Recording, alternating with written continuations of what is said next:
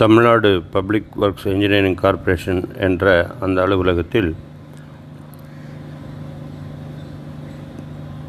Drawing ஆஃபீஸில் வேலை செய்து கொண்டிருந்த போது சில நாட்கள் கழித்து மெஷின் ஷாப்புக்கு டிரான்ஸ்ஃபர் செய்தார்கள். மெஷின் ஷாப்பில் சம் சம்பத் என்ற ஒரு நபர் இருந்தார். ஐடிஐ படித்துவிட்டு அங்கு வேலை செய்து கொண்டிருந்தார்.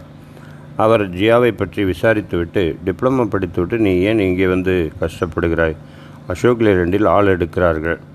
அங்கு விண்ணப்பிக்க வேண்டியது தானே என்றார். படித்து முடித்து இதுவரை வேலை செய்த அனுபவம் இல்லை அப்ரெண்டிஸ் கூட முடிக்கவில்லை. அதனால்தான் அப்ரெண்டிஸ் பயிற்சிக்காக இங்கு வந்துள்ளேன் என்றான் ஜியா. லேலண்டில் ஃப்ரெஷர்களை எடுக்கிறார்கள். என்னுடைய நண்பர் ஒருவர் டிப்ளமா படித்தவர். அவர் பெயரும் சம்பத் தான். அவரும் ஃப்ரெஷர் தான். அவர் இப்போது தான் சேர்ந்துள்ளார் என்றார் அந்த சம்பத். வழக்கம் போல ஹிந்து பேப்பரில் வேலைவாய்ப்பு பகுதியில் தேடிக்கொண்டிருந்த போது அசோக் லேலண்ட் நிறுவனத்தில் உயர் பதவிக்கு ஒரு ஆள் வேண்டுமென விளம்பரம் வந்திருந்தது. அதிலுள்ள முகவரியை குறி குறித்து கொண்டு அந்த முகவரிக்கு ஒரு அப்ளிகேஷனை கையாலேயே எழுதி அனுப்பினான் ஜியா. அதற்கு முன்பெல்லாம் டைப் செய்து அனு அனுப்புவது வழக்கம். சம்பத் சொன்னதற்காக அரைகுறை நம்பிக்கையோடு அந்த அப்ளிகேஷனை கையால் எழுதி அனுப்பிவிட்டான். ஒரு நாள் டேபிக் ஆஃபீஸிலிருந்து ரூமுக்கு வந்தபோது லேலண்டிலிருந்து இன்டர்வியூ லெட்டர் வந்திருந்தது. ஜியாவுக்கு இன்ப அதிர்ச்சி. லேலண்ட் நிறுவனம் எங்கே இருக்கிறது? அவர்கள் என்ன தயாரிக்கிறார்கள்? எதுவுமே தெரியாது. அவர்கள் வளர்ச்சி சொல்லியிருந்த நாளில் கம்பெனிக்கு போனான் ஜியா. எழுத்துத் தேர்வில் கலந்து கொண்ட நாற்பத்தி நாலு பேர்களில் அவனும் ஒருவன். அதிலிருந்து அடுத்த கட்ட நேர்காணலுக்கு தேர்ந்தெடுக்கப்பட்ட பதினாலு பேர்களிலும் அவன் இருந்தான். எல்லா புகழும் இறைவனுக்கே.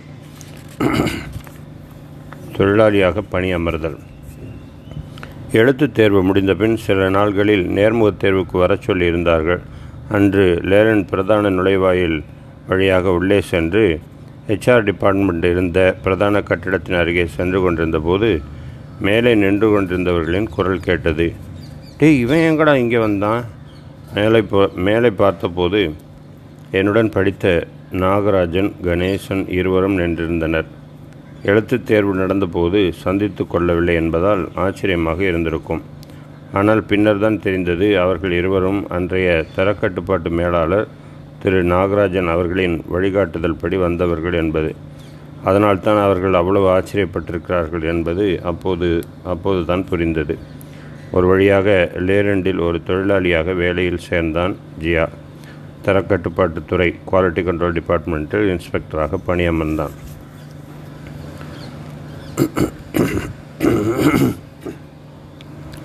தரக்கட்டுப்பாட்டு பிரிவில் ஆய்வாளர் இன்ஸ்பெக்டர் பணிக்கு தேர்ந்தெடுக்கப்பட்டதும் முதன் முதலில் வேலை செய்த பகுதி டிஃபரன்ஷியல் கேஜ் தயாரிக்கும் பகுதி.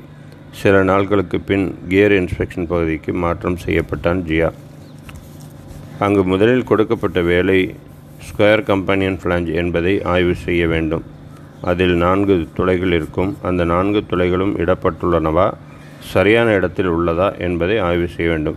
ஏற்கனவே சரியான இடத்தில் நான்கு துளைகள் இடப்பட்டுள்ள ஒரு ஃபிக்சர் மேல் இந்த ஃப்ளாஞ்சை வைத்து நான்கு துளைகளிலும் நாலு போல்ட்டுகளை சொருகி சரியாக இருக்கிறதா என்று பார்த்துவிட்டு வரிசையாக அடுக்கி வைக்க வேண்டும். ஜியாவுக்கு சிரிப்பாக வரும். இதெல்லாம் ஒரு வேலை. இதற்கு ஒரு நாளைக்கு ரூபாய் இருபது சம்பளம். ஆயிரத்தி தொள்ளாயிரத்தி எண்பதுகளில். கொடுத்த வேலையை சரியாக செய்வான் ஜியா. முதல் நான்கு மாதங்கள் வரை தற்காலிக தொழிலாளியாக வைத்திருந்து பின்னர் ஜனவரி எண்பத்தி ஒன்று முதல் நிரந்தர தொழிலாளியாக ஆர்டர் கொடுத்தார்கள். நிரந்தர தொழிலாளி ஆன பிறகு பேசிக் டிஏஹெச்ஆர்ஏ எல்லாம் போட்டு வரும். அப்போது ஏகப்பட்ட ஓவர் டைம் வேலை வேற இருந்தது. சம்பளத்தை விட அதிகமாக ஓவர் டைம் பேமெண்ட் வாங்குபவர்கள் நிறைய பேர் இருந்தார்கள். புதிதாக சேர்ந்த ஜூனியர்களுக்கு குறைவாகவும் ஏற்கனவே உள்ள சீனியர்களுக்கு அதிகமாகவும் ஓவர் டைம் கிடைக்கும். மாமாவின் தேடல். கியர் இன்ஸ்பெக்ஷன் பிரிவுக்கு வந்த முதல் நாள் வெள்ளிக்கிழமை. அன்று மாலை இன்று ஓவர் டைம் இருக்கிறது. செய்கிறாயா என்றார்கள். சரி என்று சொல்லிவிட்டான் ஜியா. நாலரை மணி முதல் ஆறரை மணி வரை வேலை செய்ய வேண்டும். கரும்பு தின்ன கூலியா? சந்தோஷமாக ஒத்துக்கொண்டு ஓவர் டைம் செய்து கொண்டிருந்தான். லிங்கி தெருவில் உள்ள பேக் கம்பெனிக்கு தினசரி மாலையில் மாமா வருவார். சிறிது நேரம் அமர்ந்து பேசி கொண்டிருந்து விட்டு ஊர் தகவல்கள் இருந்தால் மகனிடம் பரிமாறிவிட்டு பின்னர் கம்பெனிக்கு செல்வது வழக்கம். ஏஎம் அகமது அன்கோ என்ற கம்பெனியில் கணக்கு பிள்ளையாக இருந்தார். ஒரே தெருவில் இருக்கும் அவருக்கு வாக்கிங் வந்த மாதிரி இருக்கும் பிள்ளைகளையும் பார்த்த மாதிரி இருக்கும் என்று தினசரி வருவது உண்டு. அன்று வழக்கம் போல வந்திருந்தவர் அஞ்சரை மணிக்கு ஆகியும் ஜியா வரவில்லை என்றதும் பதட்டமாகிவிட்டார். நேரம் செல்ல செல்ல பதட்டம் அதிகரித்து அவசரமாக அவரது அலுவலகம் திரும்பிச் சென்று அங்கிருந்து அசோக் லேலன் கம்பெனி நம்பரை தேடி ஃபோன் செய்துள்ளார். அப்போது லேண்ட்லைன் மட்டுமே இருந்ததால் செக்யூரிட்டி ஆஃபீஸுக்கு சென்றுள்ளது. அவர்கள் பகல் பணி தொழிலாளர்கள் எல்லாம் போயிருப்பார்களே என்று கூறிவிட்டார்கள். கம்பெனியிலிருந்து புறப்பட்டு இன்னும் வரவில்லை என்றால் வழியில் என்ன ஆனதோ என்ற கவலையிலும் பதட்டத்திலும் கம்பெனியில் உள்ள காருக்கு சொல்லி டிரைவரை தயார்படுத்திவிட்டு சாப்பிடுவதற்காக மெஸ்ஸுக்கு சென்று சாப்பிட ஆரம்பித்திருக்கிறார். ஜியா முதல் நாள் ஓவர் டைம் செய்த சந்தோஷத்துடன் ரூமுக்குள் நுழைய அங்கிருந்தவர்கள் எங்கே போனாய் என்று ஏன் இவ்வளவு தாமதம்? என்று கேள்விகளில் துளைத்தனர்.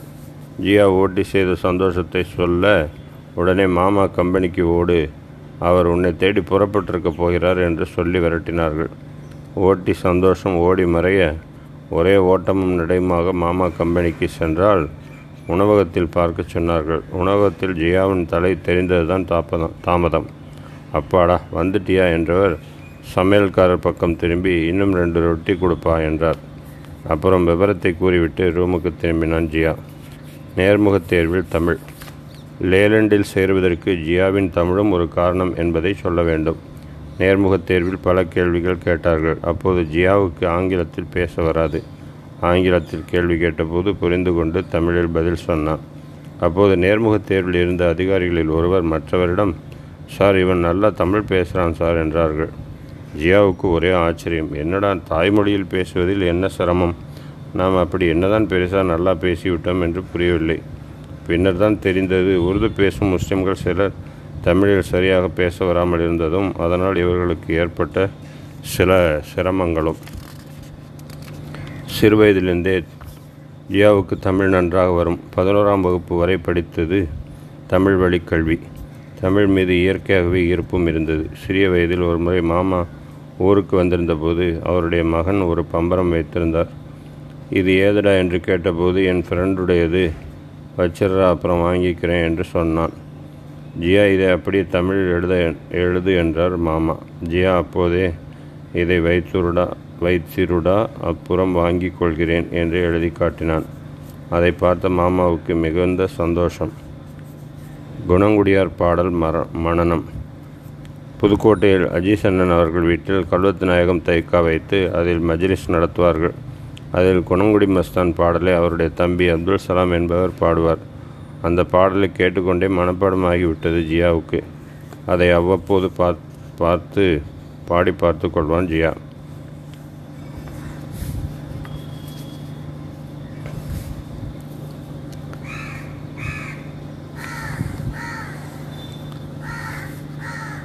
ஐயோவெனைப் போலும் மாபெரும் பாவி இவ்வகிரத்திலெங்குமிலையே அநியாயம் அநியாயம் என்பெரும் பாதகம் அதார்பால் எடுத்தோதுவேன். மையான கன்னியர் வலைக்குள் அகப்பட்ட மாபாபி தீபாபியான் மஹபூபு சுபகானியான உமை நாடாத மடமை குடி கொண்ட பாவி. பொய்யான வாழ்வதனை மெய்யாக நம்பியுன் பொன்னடி மறந்த பாவி. பொல்லார்கள் நேசமே அல்லாத நல்லோர் புறக்கணித்திட்ட பாவி. நையுமோர் பொய்யுலகனாகியே எமதடிமை நாயினும் கடையாவனோ. நற்குணம் குடிகொண்ட பாதுஷாவான குருநாதர் மஹையத்தீனே அப்படின்னு சொல்லி அந்த பாட்டு இருக்கும். இது போல் பல பத்திகள் உண்டு. எல்லாவற்றையும் காதால் கேட்டே மனப்பாடமாகிவிட்டது. ஓரிரு முறை பார்த்து படித்தபோது முழுவதும் மனநமாகிவிட்டது. இப்போதும் நினைவு வரும்போதெல்லாம் பாடுவான் ஜியா. இறைவன் கொடுத்த தமிழ். பத்து பதினொன்றாம் வகுப்புகள் படிக்கும்போது ஜியா இன்ஜினியரிங்கில் எலக்டிவ் எடுத்ததால் தமிழ் இலக்கணம் வரலாறு புவியியல் படிக்கவில்லை. தமிழ் இலக்கணம் படிக்காததால் எதுகை மோனை என்றால் என்னவென்று தெரியாது. தமிழில் உள்ள ஈடுபாட்டின் காரணமாக பின்னர் கவிதைகள் எழுதியது உண்டு. அதில் எதுகை மோனையை பயன்படுத்தியும் எழுதியுள்ளான். ஆனால் எதுகை மோனையை பயன்படுத்துகிறோம் என்று தெரியாமலேயே பயன்படுத்தி எழுதியுள்ளான். எதுகை மோனை என்றால் என்னவென்பதை டிப்ளமோ முடித்து பத்தொம்பது ஆண்டுகள் கழித்து பிஏ தமிழ் சென்னை பல்கலைக்கழகத்தில் அஞ்சல் வெளியில் படிக்கும்போது தான் அறிந்து கொண்டான். இரண்டாம் தாளில் அந்த பாடம் வந்தது. இதுவரை தெரியாதவர்கள் தெரிந்து கொள்வதற்காக எதுகை மோனை என்றால் என்னவென்பதை இங்கே குறிப்பிடுவது நல்லது. நுண்மான் நுழைப்புலம் இல்லான் எழில் நலம் மண்மான் புனை பாவையற்று அப்படின்னு ஒரு திருக்குறள் இருக்கும் இல்லையா?